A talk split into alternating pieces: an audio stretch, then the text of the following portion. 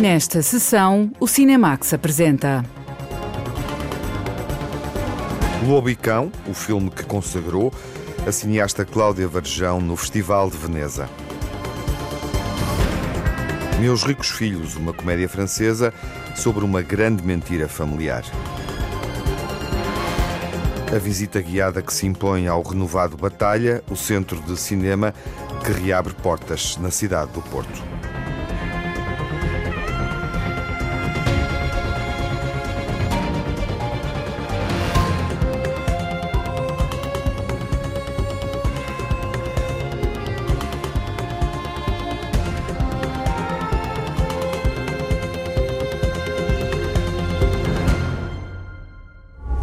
Cão é um filme sobre a juventude num território cercado pelo mar. É assim que Cláudia Varjão define esta ficção documental filmada nos Açores, na ilha de São Miguel. O filme foi premiado na secção paralela Jornada dos Autores do Festival de Veneza.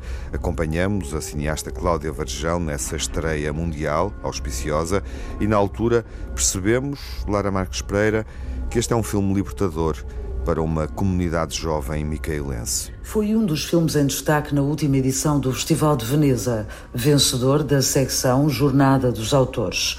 Lobo e Cão, realizado por Cláudia Verjão, é uma obra que parte de um olhar documental para se transformar numa ficção com personagens reais. Hello, Mom. Hello. Hello.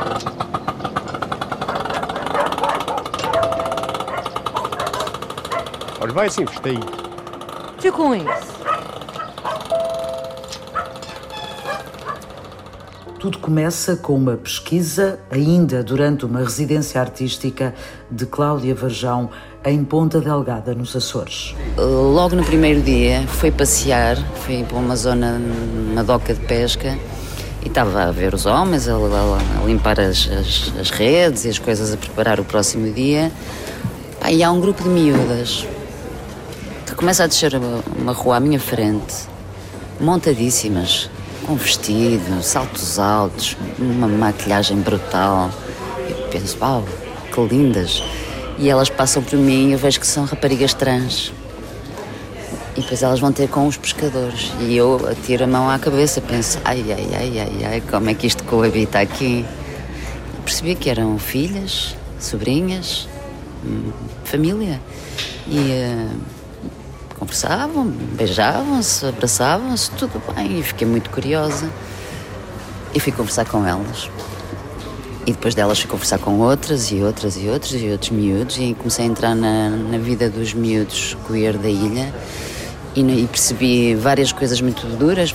Primeiro, que havia muitos suicídios, que havia muita violência sexual, muita agressão, muito bullying na escola. Portanto, aquela imagem aparente de coabitação não era assim tão cor-de-rosa. Não existia uma ideia de comunidade precisamente porque é uma ilha e, portanto, a vergonha, não é? Toda a gente se conhece, toda a gente sabe tudo. A ficção foi fundamental para abordar um assunto delicado e difícil num lugar pequeno onde todos se conhecem.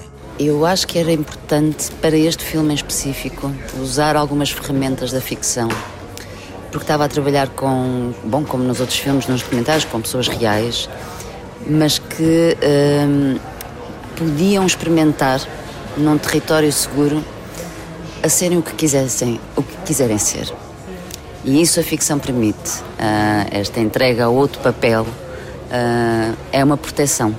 É uma proteção. Portanto, é um filme sobre questões LGBT e, uh, e, e, questões de agressão e de violência num contexto fechado, que é uma ilha, e eles aqui podiam experimentar vestir-se como quisessem, falar como quisessem, beijar quem quisessem. E, e, isso eu acho que era impossível fazer num registro documental. Seria sempre uma enorme exposição uh, e a ficção é muito generosa nisso. A dura realidade da comunidade LGBT é o ponto de partida, mas não é o tema de Lobo e Cão.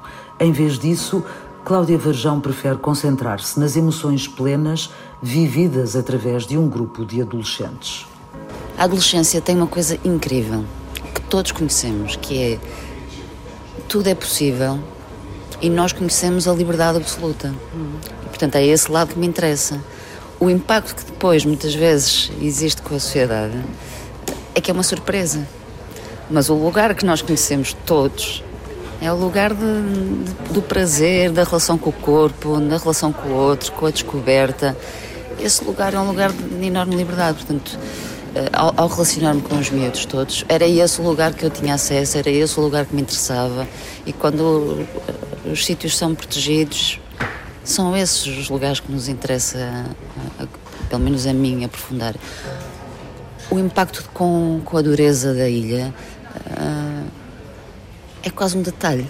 Uhum. É? é? quase um detalhe. O filme não é sobre isso. Vocês já viram como é que eles têm depois da armaria, tudo os machos Se o que é que tu queres, cara de Isabela? Ah, mas onde é que vai ser a coisa de Isabela? Ah, lanta da porra, é um Zé. É bela. Mas nós não somos todos belas. Sagrada, a gente mulheres nem conhece. Oh, mas a gente são sempre. Então a gente vive. Fantasia. Olha, por ti, olha, eu não sou uma fantasia. A adolescência é como se fosse o crepúsculo. Uhum. É um lugar muito fugaz, não conseguimos agarrar, mas onde tudo é possível, mas tudo absolutamente sem limites. Uhum. E eu acho que nós no filme conseguimos aceder a, pelo menos essa, essas emoções que habitam os miúdos. Depois de um longo casting que passou pela troca de experiências pessoais, Cláudia Varjão escreveu o argumento do filme com a contribuição das pessoas locais, os não atores que fazem parte do elenco. Eu escrevi um filme a partir de conversas que fui tendo com, com os miúdos na, na ilha. E depois fui procurar atores ou miúdos, pessoas reais, que pudessem estar muito próximas destas personagens que eu escrevi tivessem coisas que fossem comuns nas suas vidas, que conhecessem aqueles lugares, aqueles lugares uh, emocionais, físicos. Uh, e portanto, quando, quando os atores são escolhidos, uh, eles, eles representam-se a si, mas protegidos pelas personagens. Ou representam, representam as personagens protegidos por si. Numa ilha demasiado fechada ao que é fora da norma, um filme como Lobo e Cão pode ajudar a comunidade local a debater questões difíceis. Quando vêm, uh, quando as coisas vêm de fora, eu acho que somos mais receptivos do que quando vêm de dentro, não é? Quando vem da família, a pessoa não, não lida bem, mas se vier alguém de fora e que traz uma história estranha, não é? queer, estranho, a gente até aceita porque eles depois vão-se embora. Exato. Portanto, não vão ficar não aqui a viver comigo, não é nada comigo.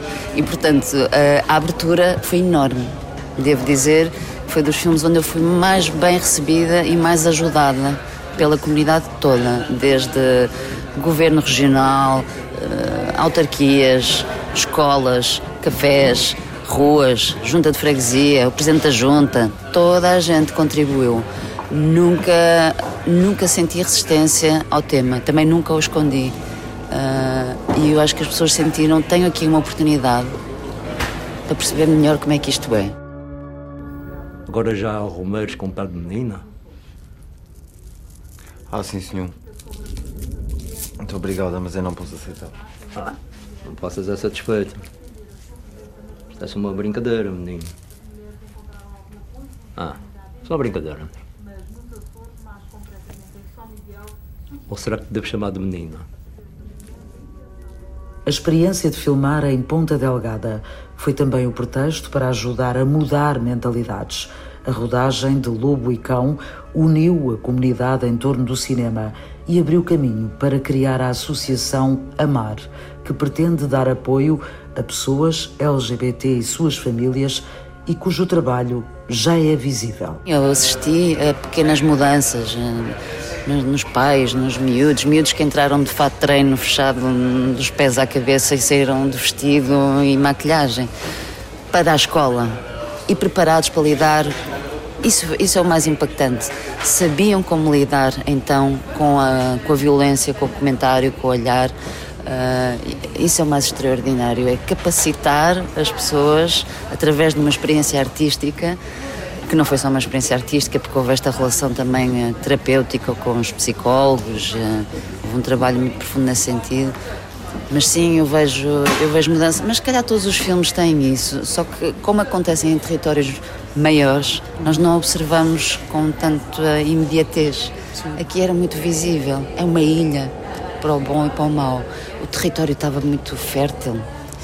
Os sítios pequenos são sítios terríveis para a violência, mas são sítios fantásticos para a mudança também, uhum. porque imediatamente nós vemos a mudança, não é? A partir da realidade da comunidade LGBT de Ponta Delgada, nos Açores, Cláudia Varjão desenvolve uma ficção sobre a adolescência e o que significa ter liberdade para sentir e viver todas as emoções. Lobo e Cão é um filme luminoso, como devia ser a adolescência, feito de desejo e impulso e de dualidade entre o que rodeia estes jovens e o que ambicionam ser. Lobo e Cão, na mesma medida, é mais do que simplesmente um título é, no filme de Cláudia Verjão, uma combinação possível para existir. O efeito libertador do filme Lobo e Cão é prolongado musicalmente na voz jovem de Janete e no sucesso adolescente sobre promessas de amor, porque até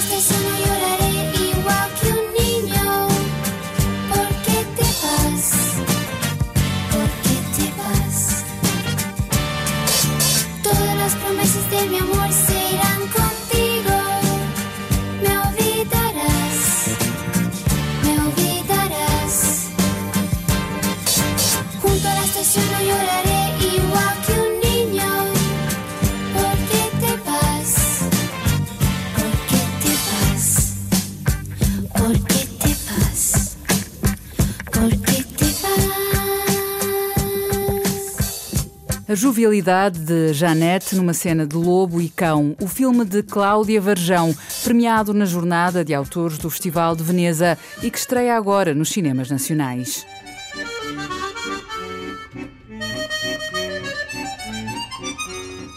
Meus Ricos Filhos é uma comédia francesa sobre um problema familiar que é resolvido de uma forma nada ortodoxa. A Margarida Vaz diz-nos como é que os pais podem criar uma grande mentira para recuperar a atenção dos filhos. O que fazer quando os filhos saem de casa, não dão notícias e arranjam desculpas para não visitar os pais?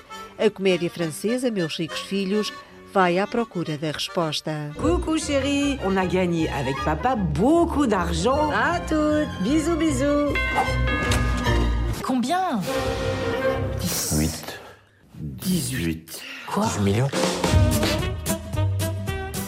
No filme Os Ricos Filhos, um casal vai inventar ter ganho a lotaria para que os filhos passem o Natal em casa. É este o ponto de partida da realizadora Alexandre Leclerc. Je voulais vraiment trouver un sujet autour de la famille. Bon, je me suis dit, oh, voilà, des, des, des enfants le nid familiar. Queria um tema ligado à família. Pensei que poderia ser quando os filhos saem do ninho e vão cada vez menos ver os pais. Pensei numa mãe sofredora que está sempre à espera, mas os filhos têm mais do que fazer do que ir a almoços de família no domingo e ir comer crumble. Os pais atingem o limite quando os filhos dizem que não vão passar o Natal a casa. Mesmo quando não se é muito ligado à família, o Natal é sempre uma prioridade para toda a gente. É esta a premissa que lança a comédia. famille, Noël, c'est quand même quelque chose qui rassemble a priori quand même tout le monde. Et donc c'est la petite goutte d'eau qui, qui faisait déborder le vase et qui, et qui lance la comédie. O crumble de maçã tem um lugar de destaque no filme Os Ricos Filhos. A realizadora Alexandre Leclerc pensou nesta sobremesa como um bom doce de família. Le crumble est un d'abord parce que dans ma belle famille euh, euh. Escolhi o crumble porque a minha sogra o fazia frequentemente e é uma sobremesa de que gosto muito. É um doce que se faz com uma massa em migalhas. Quando comecei a escrever o argumento, ainda pensei dar este nome ao título do filme. Gosto da sonoridade o crumble da mãe, soa muito bem. Para mim, soa melhor do que dizer tarte de maçã. Podia mesmo ser um título. Pensei que podia ser uma boa ideia para uma sobremesa caseira de família. Je trouvais que c'était euh, voilà, que c'était un, une bonne idée de, de dessert euh, familial. Tiens, je t'ai pas dit, j'ai emmené maman à la tour d'argent, devine qui c'est qui a payé. C'est Bibi. 1500 balles, presque un mois de salaire. Et puis je suis sûre que là, ils vont partir s'acheter une baraque au Portugal et qu'ils vont aller faire le tour du monde. Mais ça va, c'est leur argent, ils font ce qu'ils veulent avec, non? No filme faz référence à Portugal. A cineasta Alexandra Leclerc explica que é um país que atrai cada vez mais os franceses, em particular os que estão na idade da reforma. A euh, Já devem euh, saber, há imensos franceses que na idade da reforma compram uma casa em Portugal. Portugal é um país maravilhoso, agradável. Conheço muitas pessoas à minha volta que dizem que se querem instalar e comprar casa em Portugal. Foi esta a razão de ter feito referência a Portugal. Portugal, on s'achète une maison au Portugal, je vois quelqu'un à côté de moi qui acquiesce. Donc euh, c'est pour ça. Uma parte das filmagens decorreu na ilha da Martinica. A cineasta Alexandra Leclerc confessa que a seguir ao confinamento foi uma boa alternativa fazer a rodagem ao ar livre e não num estúdio. On a eu beaucoup de chance parce que pendant le tournage, bon, qui était pendant le Covid, la Martinique était fermée. Donc, Tivemos muita euh, sorte. Durante o confinamento, enquanto estávamos a Martinique, filmar, euh, a Martinica estava fechada. Dez dias antes de partir, terminarmos as en- en filmagens, a Martinique ilha abriu-se ao exterior e pudemos viajar até lá. Ao contrário do que era de esperar, ficava mais barato filmar na Martinica do que num estúdio. Era inacreditável. Apanhei o avião para Martinica com uma equipa studio reduzida e com a Josiane avião e o Didier. Foi muito agradável filmar e foi ainda mais agradável poder respirar livremente. euh, Acabámos todos por ficar mais tempo. de tourner, mais très agréable aussi d'aller respirer. On est tous restés un petit peu plus que prévu. Apesar do tom de comédia de Meus Ricos Filhos, a cineasta Alexandra Leclerc acredita que pode ser uma boa reflexão sobre o que está a acontecer na sociedade atual, a saída dos filhos da casa dos pais. Je pense que c'est une prise de conscience des enfants et en même temps une prise de conscience aussi des parents. Et bien sûr, Penso la que é uma tomada de consciência dos filhos e dos pais de que a família é muito importante. euh, Vimos nestes últimos anos o que é que une mais as pessoas e do que as pessoas sentem de mais falta. É a família. Eu própria tenho uma família que não liga muito a estas coisas. E talvez seja por isso que eu quis falar de uma família que se reúne. Porque no fundo euh, é do que sinto falta. pour ça que j'avais envie de parler euh, d'une famille euh, qui se réunit parce que au fond, c'est ce qui peut-être aussi moi me manque le plus. Josiane Balasco e Didier Bourdon, dois atores veteranos do cinema francês, têm o papel de um casal na reforma, pais de dois filhos adultos. Ma fille vient de m'appeler pour me dire qu'elle n'a pas le temps de m'appeler. Bah, c'est gentil déjà, elle t'appelle. Pour Noël, euh, Nos enfants, c'est pas sûr qu'ils soient là. Commence à faire sérieusement chier ces deux petits cons. Nos enfants ne nous calculent plus. On va les faire nous calculer. A atriz Josiane Balasco interpreta a personagem da mãe no filme Meus Ricos Filhos. É uma mãe galinha. C'est une autre mère, c'est Chantal, elle est retraitée. A mãe chama-se Chantal, vive com o marido, tem uma boa reforma, vivem fora de Paris. Tem os seus hábitos. Em particular, anda aborrecida porque os filhos saíram de casa e vêm vê-la cada vez menos. Ela é uma mãe galinha, fica mesmo um bocadinho deprimida. O marido, interpretado pelo Didier Bourbon, que gosta muito dela e vê-la assim, deixa-o triste. Até que tem a ideia para fazer com que os filhos voltem para casa. Vão dizer que ganharam a lotaria, que ganharam 18 milhões de euros euros e os filhos regressam a casa. C'est-à-dire 18 millions d'euros. Et là, effectivement, les enfants reviennent. Meus Ricos Filhos é uma comédia de enganos. A atriz Josiane Balasco divertiu-se a gravar as cenas em que os pais fingem ser milionários. Il faut faire croire qu'ils ont gagné 18 millions d'euros. Vão fazer com que os filhos acreditem que os pais ganharam 18 milhões de euros. Vão alugar um carro desportivo topo de gama. Vão vestir-se com roupas iguais às dos ricos. As cenas que eu gosto mais são aquelas com o Didier quando fingimos que estamos na neve. Dizemos aos nossos filhos que fomos para a neve, mas na realidade estamos em casa e fazemos uma videochamada a fingir. Os filhos dizem que é formidável. Se ganharam 18 milhões, bem podem dar um milhão a cada um, o que era justo mas não podem, porque na verdade não ganharam nada. Sauf qu'ils peuvent pas, parce que c'est pas vrai. Je voudrais rhabiller ma fille pour l'hiver. Ah bah flûte Qu'est-ce qu'il y a Mais je trouve pas mon porte-monnaie. Mais non. O papel dos filhos é do humorista Benny de Marie-Lou Berry, que é filha de Josiane Balasco. Mãe e filha na vida real são mãe e filha na tela. É a minha própria filha que representa a minha filha. Foi um presente que me deram. A realizadora ligou-me a perguntar se eu me importava que a Marilu tivesse o papel de minha filha. Disse que não, pelo contrário, ela é uma excelente atriz e ia também permitir que a visse durante as filmagens. A Marilu e eu não temos a mesma relação de mãe e filha do filme. A minha filha tem mais juízo do que a personagem, que é muito cabeça no ar. Eu também sou menos mãe galinha, não ando sempre em cima dela. Ela também já tem um filho, o que muda muito na relação. Já não sou só mãe, também já sou avó. Foi por isso que a realizadora não quis que as personagens dos filhos tivessem filhos, porque quando se tem filhos, o nosso olhar sobre os pais muda. Meus Ricos Filhos é uma comédia francesa sobre as mentiras na família, nas relações entre pais e filhos.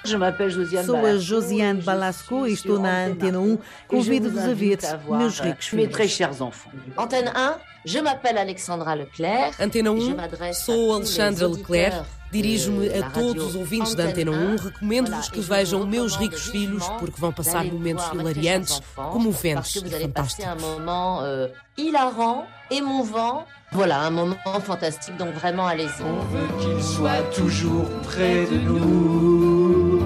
Papa, Papa, maman, maman, papa, Chantal, Christian.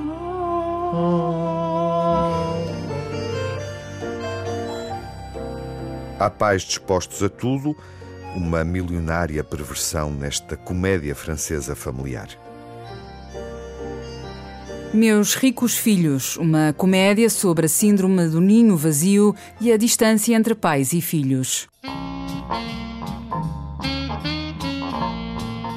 Vai no Batalha, a sala histórica do centro do Porto reabre ao público, totalmente renovada.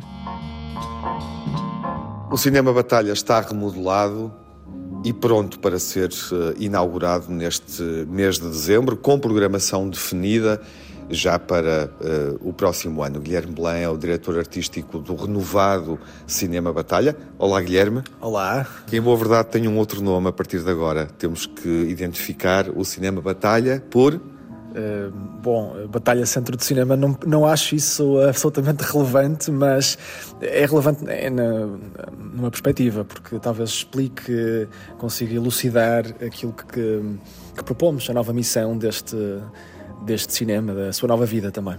E vale a pena, uh, enfim, receber uh, os nossos ouvintes, quem nos ouve na emissão da Antena 1 e também do, do Cinemax, uh, vale a pena perceber o tempo que demorou a reabilitação. É uma boa altura para, para abrir. Foi uma obra, enfim, que se, que se atrasou. Uh, foi difícil concluir esta reabilitação do, deste novo centro de cinema no Porto?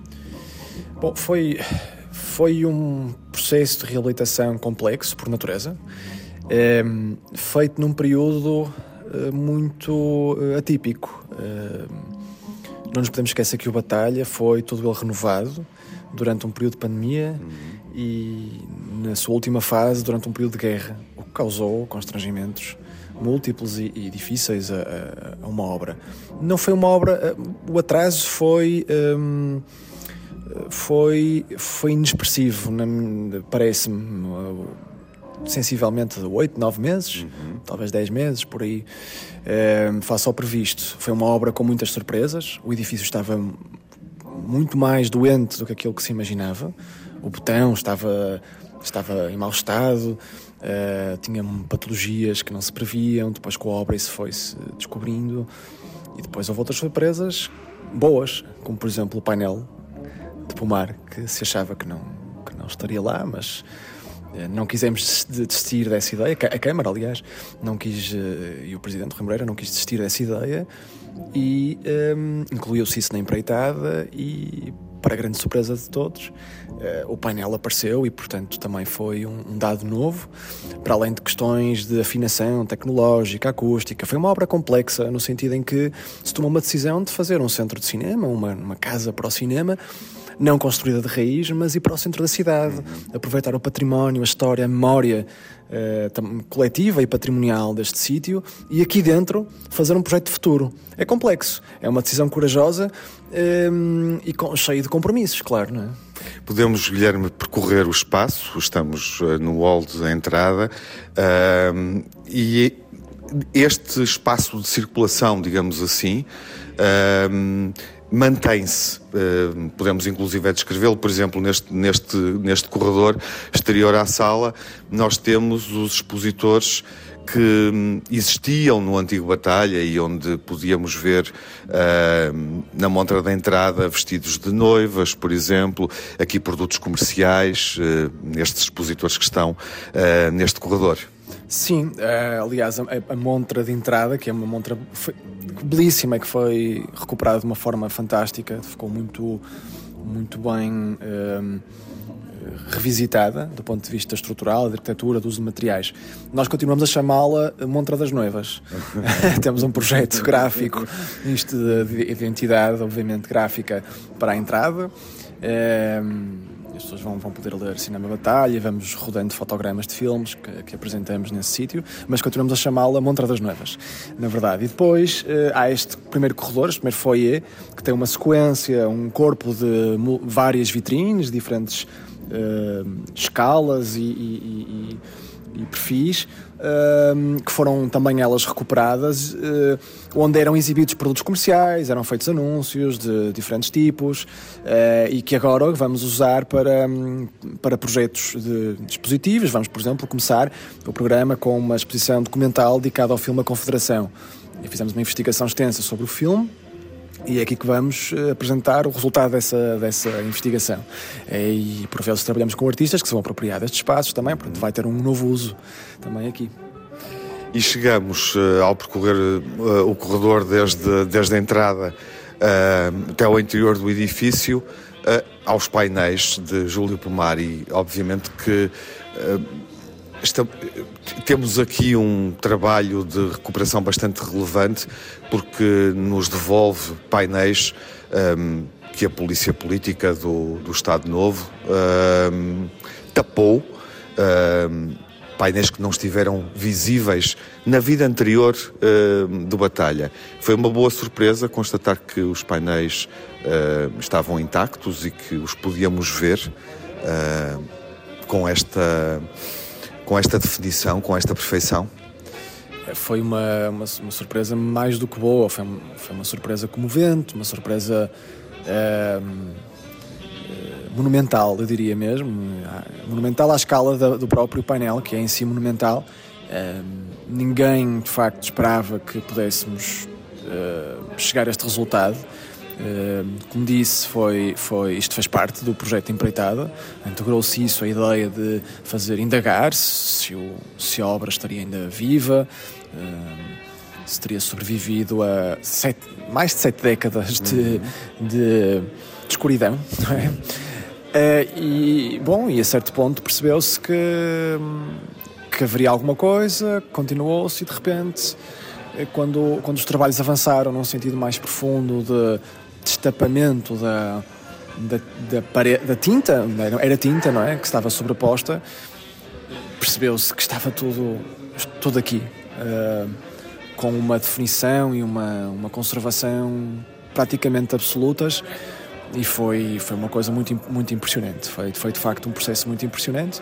Foi um processo rápido também, que também foi, causou uh, muito impacto, uh, porque prevíamos que a descobrir-se alguma coisa que pudesse ser um processo. Chegámos a pensar que iríamos eventualmente abrir o batalha com andaimes aqui, uhum. tudo bem, faríamos isso com conforto, sem problema, mas de facto não, foi um processo muito rápido eh, a, técnica que se aplicou de remoção química da tinta rapidamente permitiu descobrir tudo. E foi uma coisa muito impactante, de facto, é, foi impressionante. É curioso porque, olhando agora para o painel, uh, enfim, percebemos que ele reflete a vida uh, festiva do, do São João, uh, ou seja, não é um painel que tenha uma mensagem política, a motivação uh, para, para tapar este, este painel uh, não está propriamente relacionada com a temática, aquilo que, aquilo que podemos ver. Não, eu diria que não. O que, é, o que era político era o engajamento do artista com, uhum. com determinados movimentos políticos e partido, e com o Partido Comunista em particular. Aliás, o Pomar foi preso antes de poder terminar o painel, depois saiu da prisão, a pedido até uma carta no Museu da, do, do Aljube, que está, que está exposta em permanência, é, que, uma carta dirigida pela, pela, empresa Neves e Pascoal à PID, à polícia, ao Estado, não, não consigo precisar agora, uhum. mas o que à PID para, para que se libertasse o artista de forma que ele pudesse terminar o painel antes do, da inauguração do, do, do, do cinema. É, portanto, ele foi preso nessa altura, depois saiu, conseguiu terminar e, passado uns meses, foi, foi, foi, foi recebeu foi recebida uma ordem de, de, de eliminação vá, eh, do, do, do painel. Uh, o, o, painel é uma. Enfim, como quase todos os gestos sensórios, são, são gestos profundamente imbecis, não é? Uhum. Este não é, não é exceção. Portanto, é uma cena São Joanina, Sim. Eh, de festa, celebratória. Uh, conseguimos visionar algumas, figurativamente, algumas pessoas que estão, que estão descalças. É, mas há uma cena de alegria, de, de, festividade, é muito suave, há qualquer tipo de conotação política que existe aqui, de facto, quase as pessoas ficam surpresas e perguntam sempre, mas, mas afinal, porquê é que isto foi censurado? e porque de facto não se, não se compreende muito bem. As únicas referências a putativamente a, a, questões sociais e pobreza, etc. E, eh, e acho que há essa nota aqui no, na obra. É, são, como consegues ver, são várias personagens que estão descalças. E, e, há pessoas a comerem tigelas uhum. e, e há, há, um retrato social de, do, de, do, do povo. Se calhar o povo assustava, certamente, por si próprio assustava. Umas expressões, umas expressões culturais populares em si, se calhar eram algumas, eh, poderiam ser eh, motivo de, de, de medo e de, de, receio político. Eu acho que acima de tudo foi isso. E, e como disse, obviamente, o, o, o envolvimento de Pomar no, eh, no, com, a, com, o Partido Comunista eh, na altura. Estamos perante o painel uh, e a partir daqui podemos entrar na sala principal. Uh, o cinema renovado tem, enfim, como como sucedia quando encerrou uh, duas salas, mas são salas diferentes. A sala principal uh, é mais pequena uh, e a antiga sala bebê que existia eh, na cave, enfim, não foi reabilitada. Há uma nova sala um, que foi edificada, construída dentro da grande plateia do antigo Batalha. Guilherme, esta opção uh, permite-nos concluir, para, ainda não, para quem ainda não entrou, uh, permite-nos dizer a quem não, ainda não entrou, que temos obviamente uma sala 1 mais pequena do que a grande sala do, do Batalha e uma sala 2 bastante mais interessante do que o estúdio que era a sala bebê. Sim, eu, eu acho que no limite temos duas salas mais interessantes do que as originais. A sala grande ficou mais pequena, mas ficou com condições de conforto completamente diferentes. As, não sei se te recordarás, mas as cadeiras e as filas eram muito, muito apertadas. Era uma. Uhum. Uh, era uma. Era muito, era muito densa esta plateia.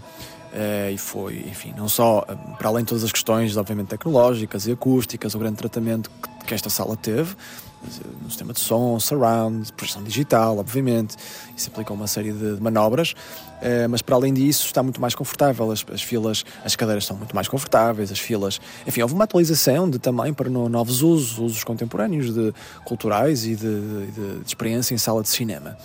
Uh, e ficou mais, ficou bastante mais pequena. A sala teria, estávamos a discutir isso, mas teria sensivelmente 700 lugares, talvez um pouco mais uh, originalmente, e neste momento está com 300 e, 310 lugares. Portanto, ficou bastante mais pequena. E a razão é, explica-se pelo facto de, no último balcão, que era um balcão particularmente uh, denso, uhum. com cerca de praticamente 400 lugares, mais, 300, mais 350 lugares, só no último balcão, e que tinha uma. Com, uma visibilidade vertiginosa, bastante uh, frágil para, para o ecrã, para a tela. Uh, foi aí nesse lugar que se construiu uma segunda sala, uma sala, a sala 2, uh, eh, que é uma sala estúdio que substitui a sala bebê, que era também um estúdio que foi construído nos anos, nos anos 70 e, portanto, que substitui essa sala com outras condições também, de projeção, de conforto, de relação de escala e de relação com a, com a tela, etc. E, e acho que é uma sala muito eh, é uma sala muito interessante a esse, a esse nível eh, e que hum, no fundo também ultrapassa problemas que a sala bebê tinha e que alguns eram até inultrapassáveis do ponto de vista técnico. E falando da programação, agora que estamos dentro, dentro da sala, um, o Batalha vai ter uma programação de cinema organizada por ciclos, com que densidade semanal em termos de, de exibição? Uh, ciclos, retrospectivas, focos, uh, depende da, daquilo que estivemos a mostrar e aquilo uh, que, que, estiver no, no, programa. há ciclos, ciclos temáticos, no, normalmente depende, se for um ciclo temático pode decorrer durante um mês, por exemplo, com sessões todas as semanas. Um foco, pode ser um foco de um dia, uh, por exemplo, dedicado a uma prática de cinema particular, pode ser uma coisa de um dia, ou então pode ser uma retrospectiva monográfica, como estamos a fazer com a Claire Denis, que é a grande retrospectiva dedicada à realizadora em Portugal até à data, com 17 longas-metragens, por exemplo, que vai acontecer uh, desde o arranque, praticamente, desde o, ano, do dia seguinte ao arranque, desde dia 10 de dezembro, Uh, portanto, o, batalha inaugura dia 9, dia 10 começa o ciclo da Claire com o Chocolat, o primeiro filme uh, da realizadora, e que depois termina praticamente em finais de, de, janeiro. E portanto vai permanecer durante um mês, um mês e uma semana. Uh, e portanto a, a duração vai, vai, vai depender também daquilo do programa em si. E há temáticas que estão uh, igualmente definidas para, para a programação que vamos ter em sala no final deste ano, no início do, do próximo ano e também nos meses seguintes, digamos assim, no, no, no primeiro semestre. Uh, esta entrada no universo, enfim, estimulante da, da ficção científica, numa altura em que a realidade ultrapassa claramente todas as distopias imaginadas pelo cinema, essa está a ser uma conclusão que podemos retirar em função do que fomos vivendo no período da pandemia, no contexto deste século, deste século XXI. É sem dúvida estimulante. Porquê que quiseram começar com esta visão mais futurista do, do cinema? Um, a ideia é precisamente contrariar a ideia de, de, futurismo, ou seja, de uma de utilização da ficção científica como ferramenta, como instrumento de pensamento sobre o presente, uhum. a partir, obviamente, de perspectivas de futuros possíveis, outros futuros, uh, horizontes uh, melhores, mais otimistas, por vezes. Uh, muitas vezes a partir de retratos distópicos de atua, de, no, no, ao, ao, tempo do, de escrita do filme ou de realização do filme. Um, como disseste, julgo que todos sentimos que vivemos tempos de, de grande agitação, do ponto de vista social, económico, político. Uh, confrontamos-nos com esta, com esta ideia de que de repente uh, começámos a viver uh, uma realidade quase ficcional, quando há dois anos começámos a usar máscaras e, e as ruas estavam desertas e Bom, e, e é muito interessante partir dessa ideia para compreendermos que ao longo das últimas décadas a ficção científica foi uhum. usada como ferramenta de crítica do presente, antecipando muitas vezes uh, o futuro, realidades futuras. E é isso que queremos mostrar uh, com este ciclo, que a ficção científica é um género um, não só da fantasia, mas do político também. Uh, e do real, de repente. E do real. há uma grande parte da, ficção científica é, é, é trabalhada, é usada como. Uh, uh, ou as suas convenções são usadas para, por exemplo, refletir sobre condições de domínio, uh, condições de subalternidade, de subjugação, sobre a liberdade. Isso foi sendo feito ao longo das décadas. É esse cinema que nós estamos a trazer para este ciclo, eh, mostrando cinema afrofuturista, uh, mostrando cinema sobre ecologia contemporâneo e não contemporâneo, uh, mostrando cinema uh, sobre ocupação no Médio Oriente contemporânea também. E uma coisa muito interessante que aconteceu e que comprova, de certa forma, esta, esta pertinência. Nós próprios fomos surpreendidos com o nosso próprio programa, que é muito interessante. Uhum. Começámos a programar este ciclo e um dos capítulos que quisemos explorar, que porque é muito rico do ponto de vista de, de, de, de cinematografias e de história, foi cinema sobre questões nucleares, de medo nuclear. Isto foi há um ano e meio, há mais de um ano. E de repente estamos a viver uma situação de medo nuclear. E, uma, e uma da, um dos nossos capítulos, este programa divide-se em capítulos, chama-se Tensões Nucleares. Uhum. E foi programado antes da guerra atual. É, portanto, o próprio programa veio, auto, veio surpreender-se a si próprio, nós, os próprios curadores, não é? Ou seja, nós, quando partimos para este exercício programático, a meio do caminho percebemos que, que tínhamos, realizado um, um exercício de, de previsão, de previsional em si. Uma vez mais, a ficção científica vem-nos provar de uma forma muito interessante que nos confronta com, com futuros próximos, com, com questões que, são, que estão latentes. Isto tem a ver com a condição, com a condição humana, com a, com a com a forma cíclica como a história se dá. Enfim, há tantos pensadores que refletem sobre isto, não é? A forma como a história se repete, como o tempo é cíclico. O tempo é uma questão central aqui, para além da tecnologia. A questão do tempo. O que é que o tempo é, uh, culturalmente? Uh, eh, que, que, conceitos é que, é que subjazem, à, subjazem à ideia de, de, de, de, tempo, de construção temporal, o conceito de tempo. E o tempo é uma das questões que nós, que nós trabalhamos, o tempo que se repete, um tempo histórico, um tempo político, eh, que muitas vezes nos, nos surpreende, que regressa, e enfim, é essa a nossa história da humanidade, não é? E a ficção científica consegue contar esta história. E essa também é, eh, de certa forma, eh, a história desta, desta sala, uh, passada, encerrada, reaberta e com uma visão cinematográfica de futuro neste início. Uma sala, uma sala também para ser vivida. Guilherme, a terminar este nosso encontro aqui na sala principal do, do Batalha, uh, o que é que o novo Batalha acrescenta? em termos de equipamento cultural à cidade do Porto e como é que ele pode ser vivido para além da sala de cinema, porque obviamente há videoteca, biblioteca, uma cafetaria, ou seja, a sala, percebe-se, vai estar aberta mesmo quando uh, não há projeção de cinema. Sim.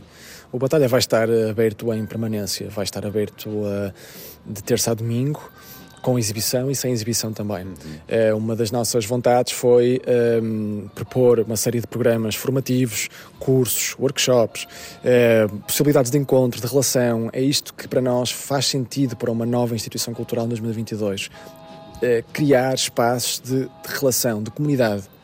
Uh, e é muito interessante porque a resposta a isso foi, foi, foi impressionante. Nós começámos este.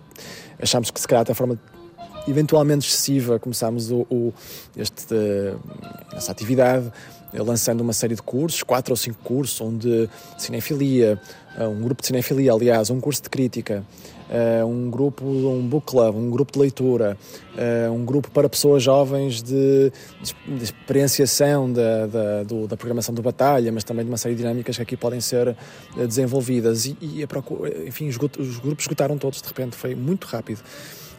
E percebemos que de facto há essa vontade, as pessoas precisam que eh, a sociedade, precisam de estruturas sociais que provoquem estes espaços, estes espaços de comunais, de certa forma. Há uma falência deste espaço. Hoje as pessoas encontram-se nas redes sociais, conhecem-se nas redes sociais, virtualmente, etc. E de repente perde-se este, este lastro de, de humanidade, de calor, e é isso que nós queremos eh, provocar também eh, com, com o Batalha enquanto centro cultural. Sendo, obviamente, que a exibição é a espinha dorsal daquilo, daquilo, que, nós, daquilo que nós fazemos. Obrigado, Guilherme. Uh, enfim, boa noite de estreia uh, e bom futuro uh, para este cinema antigo renovado da cidade do Porto. Muito obrigado. O afrofuturismo musical da Sundra Orquestra ouviu-se ao longo desta conversa e integra a primeira programação do renovado Cinema Batalha, que é dedicada às políticas do sci-fi. O novo Centro de Cinema do Porto abriu portas com duas salas, cafetaria, filmoteca e biblioteca.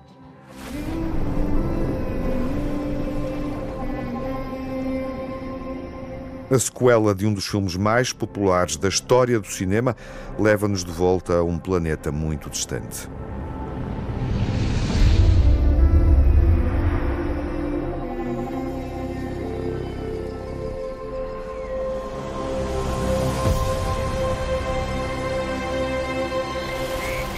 Dad, I know you think I'm crazy. But I feel her.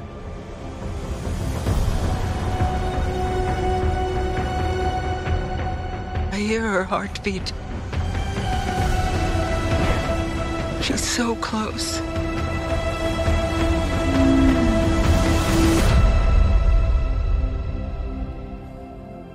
So what does her heartbeat sound like?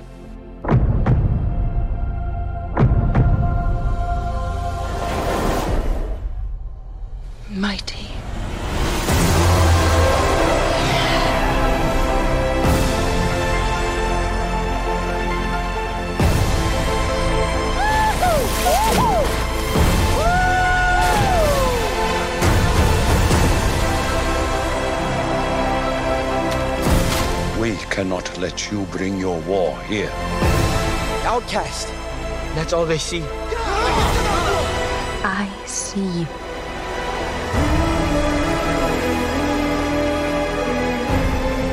The way of water connects all things. Before your birth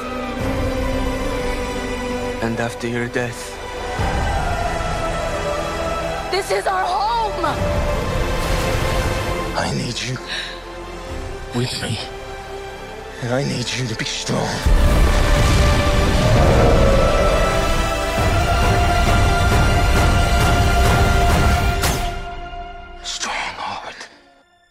Avatar, O Caminho da Água, vai estar em destaque na próxima sessão, quando o filme estrear nos cinemas nacionais. Até lá, fiquem bem, saúde.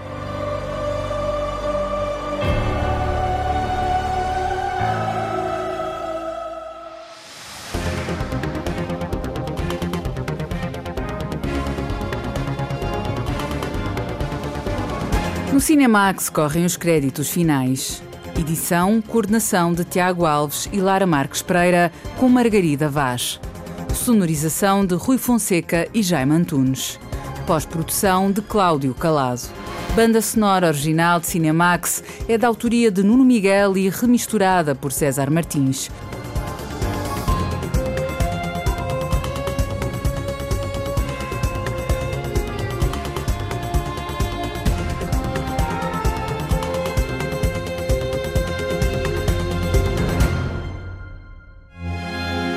Cinemax é um canal de cinema em português.